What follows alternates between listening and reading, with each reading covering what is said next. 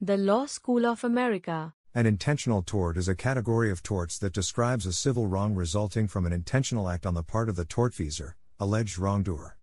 The term negligence, on the other hand, pertains to a tort that simply results from the failure of the tortfeasor to take sufficient care in fulfilling a duty owed, while strict liability torts refers to situations where a party is liable for injuries no matter what precautions were taken.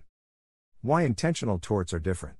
As a matter of public policy, damages available for intentional torts tend to be broader and more generous than for negligent torts. To preserve individual well being and overall social welfare, society generally wishes to deter its members from intentionally attacking each other.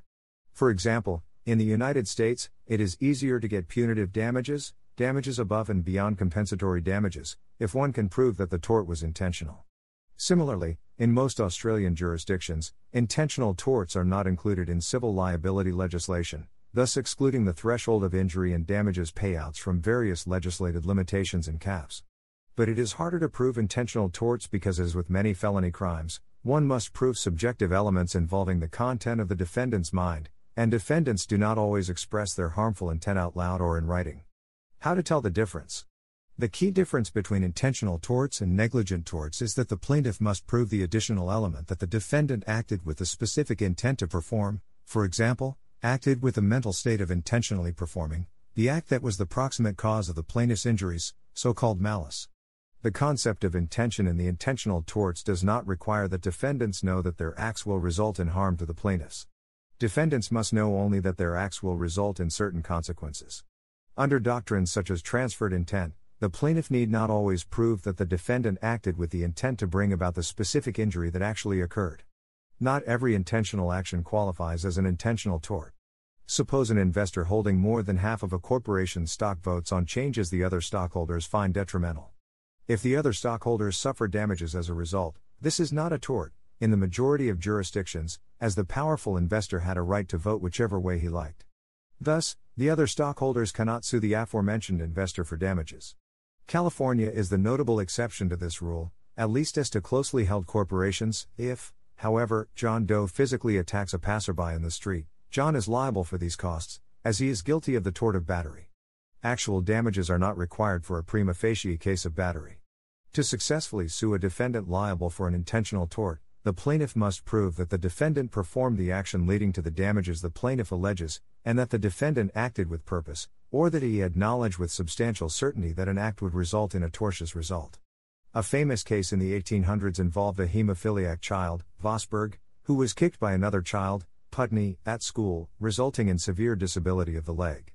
Although the kicker could not have reasonably foreseen that the kick would cause severe disability, he certainly could have foreseen that it would cause discomfort and was found liable. For example, a plaintiff attempting to prove that a defendant committed the intentional tort of battery must fulfill several elements intent, an act, cause, and harmful or offensive contact. Here, intent means either purpose or knowledge with substantial certainty, as elucidated in Garratt v. Dailey. Cause in an intentional tort need only be actual cause, that is, but for the defendant's action the tortious result would not have occurred.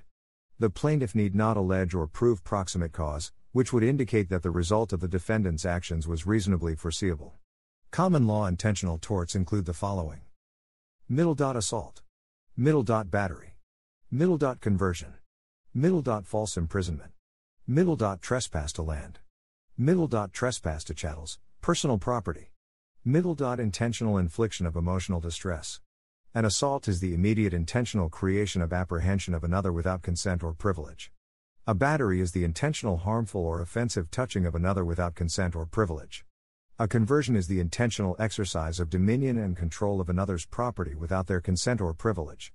False imprisonment is the intent to confine or bound someone without a means of egress. Trespass to land is the intentional interference with the land of another without consent or privilege. Trespass to chattel is the intentional interference with the personal property of another without consent or privilege. Property torts. Property torts are a specific class of intentional torts that arise when the right invaded is a property right rather than a personal right. Land is taken from someone, and they didn't know it was theirs because it was passed down. These include trespass to land, entering someone's land without permission, trespass to chattels, handling items owned by another without permission, and conversion, taking possession of someone else's property with the intent not to return it. Some older, and largely obsolete, property law concepts include detinue, Replevin, and Trover. Dignitary torts. Dignitary torts are the class of intentional tort, including slander and libel, that arise when the right invaded involves the reputation or privacy of the individual claiming injury. Insurability. Generally, intentional torts are uninsurable as a matter of public policy, meaning that tortfeasors guilty of such torts must pay damages out of their own pocket, if they have any money worth going after. Otherwise, professional criminals could obtain liability insurance to insure against the risk of being caught and prosecuted by the state, or sued in civil actions by their victims. Of course, this rule has not stopped criminals from attempting to litigate whether particular intentional torts are not really intentional, meaning that their liability insurers would have a duty to defend and indemnify them. The Supreme Court of California forcefully shot down one such attempt. Section 533 precludes coverage in this case because child molestation is always intentional, it is always wrongful, and it is always harmful. Now a word from our sponsor, the Law School of America. In common law, assault is the tort of acting intentionally, that is, with either general or specific intent, causing the reasonable apprehension of an immediate harmful or offensive contact. Assault requires intent, it is considered an intentional tort, as opposed to a tort of negligence. Actual ability to carry out the apprehended contact is not necessary. The conduct forbidden by this tort is an act that threatens violence. In criminal law, an assault is defined as an attempt to commit battery, requiring the specific intent to cause physical injury. Comparison to battery. As distinguished from battery, assault does not need to involve the unwanted physical contact, but is the anticipation of such contact. It only needs intent to make or threaten contact and the resulting apprehension. At one point, the common law understanding of assault required more than words alone, it also required an overt act. This understanding has changed, while words alone cannot be construed as assault, words coinciding with actions or circumstances that would put a person in reasonable apprehension that a harm or offensive contact was likely to occur would. For example, an actor shouting, I'm going to kill you while not moving but in complete shadow and with a knife in their hand could be interpreted as assault. Additionally, fear is not required for an assault to occur, only anticipation of subsequent battery. A battery can occur without a preceding assault, such as if a person is struck in the back of the head. An assault can be an attempted battery.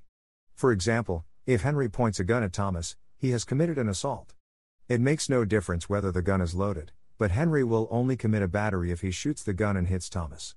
Elements Defined by Collins v. Wilcock as an act which causes another person to apprehend the infliction of immediate unlawful force on his person, assault protects the claimant who fears or apprehends a battery. Three elements must be established in order to establish tortious assault. First, there must be a positive act by the defendant. Second, the plaintiff had reasonable apprehension, the requisite state of mind, of immediate physical contact. And third, the defendant's act of interference was intentional, the defendant intended the resulting apprehension. An actionable assault requires that the defendant intends that the claimant apprehends the application of unlawful force. The claimant reasonably apprehends the immediate and direct application of unlawful force, for which the defendant has no lawful justification or excuse. But intent for purposes of civil assault can be either general or specific. Specific intent means that when the defendant acted, he or she intended to cause apprehension of a harmful or unwanted contact. General intent means that the defendant knew with substantial certainty that the action would put someone in apprehension of a harmful or unwanted contact. While the law varies by jurisdiction, contact is often defined as harmful if it objectively intends to injure, disfigure, impair, or cause pain. The act is deemed offensive if it would offend a reasonable person's sense of personal dignity. While imminence is judged objectively and varies widely on the facts, it generally suggests there is little to no opportunity for intervening acts. Lastly, the state of apprehension should be differentiated from the general state of fear, as apprehension requires only that the person be aware of the imminence of the harmful or offensive act. It is clear that all forms of trespass require an intentional act. An act of negligence will not suffice. There must be capacity and immediacy, simply threatening someone will not suffice. Whilst it has been speculated that words alone do not constitute assault, there must be an act, for example, in R. v. Meade, this was questioned in R. v. Ireland. It was held that repeated silent telephone calls being made can constitute an assault. The proposition that a gesture may amount to an assault, but that words can never suffice, is unrealistic and indefensible. Quote from Lord Steyn. Moreover, in Australia, the test for proving tortious assault is formulated as requiring proof of an intention to create in another person an apprehension of imminent harmful or offensive contact. Different types of assault. Conditional assault. This is whereby someone puts a condition on their assault. In the case of Read v. Coker, where the claimant was threatened by a group of people who said, If you don't leave, we will break your neck. The court held the defendants were liable and this constituted an assault. Moreover, Jervis CJ stated, if anything short of actual striking will in law constitute an assault, the facts here clearly show that D was guilty of an assault. Words negating an assault to a certain extent. Whilst it was held in Tuberville v. Savage, where the defendant said if it were not assize time, I would not take such language from you, whilst showing his sword, that words negating an assault is not an assault. This was because the intention as well as the act makes an assault and that the court agreed it was not, for the declaration of the plaintiff was, that he would not assault him. However, words negating an assault to a certain extent than assault. If one intends to assault, so if he holds up his hand against another in a threatening manner and says nothing, it is an assault. For example, if person A held a knife to right up to person B's throat and said, Because there are people around, I won't cut you, this would be enough to warrant an assault.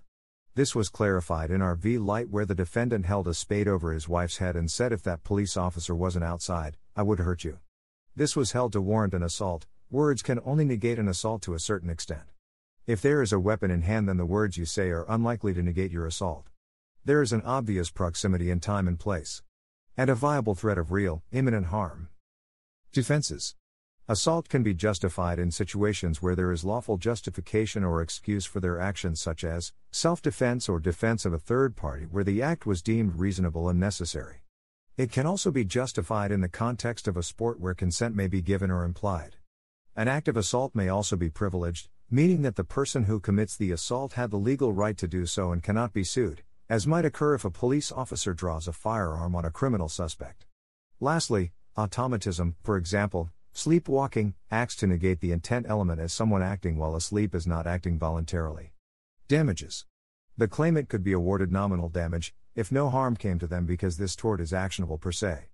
Additionally, they could be entitled to compensatory damages whereby you try and put the claimant in the position they would have been in before the assault occurred, or the claimant could be entitled to an injunction whereby you try and stop repeated behavior occurring by setting conditions, and finally, aggravated damages may be awarded, which are awarded if the tort is found to be an affront to someone's dignity. The Law School of America. The content used in the podcast is licensed by the Wikimedia Foundation Incorporated under a Creative Commons Attribution, Share Alike license.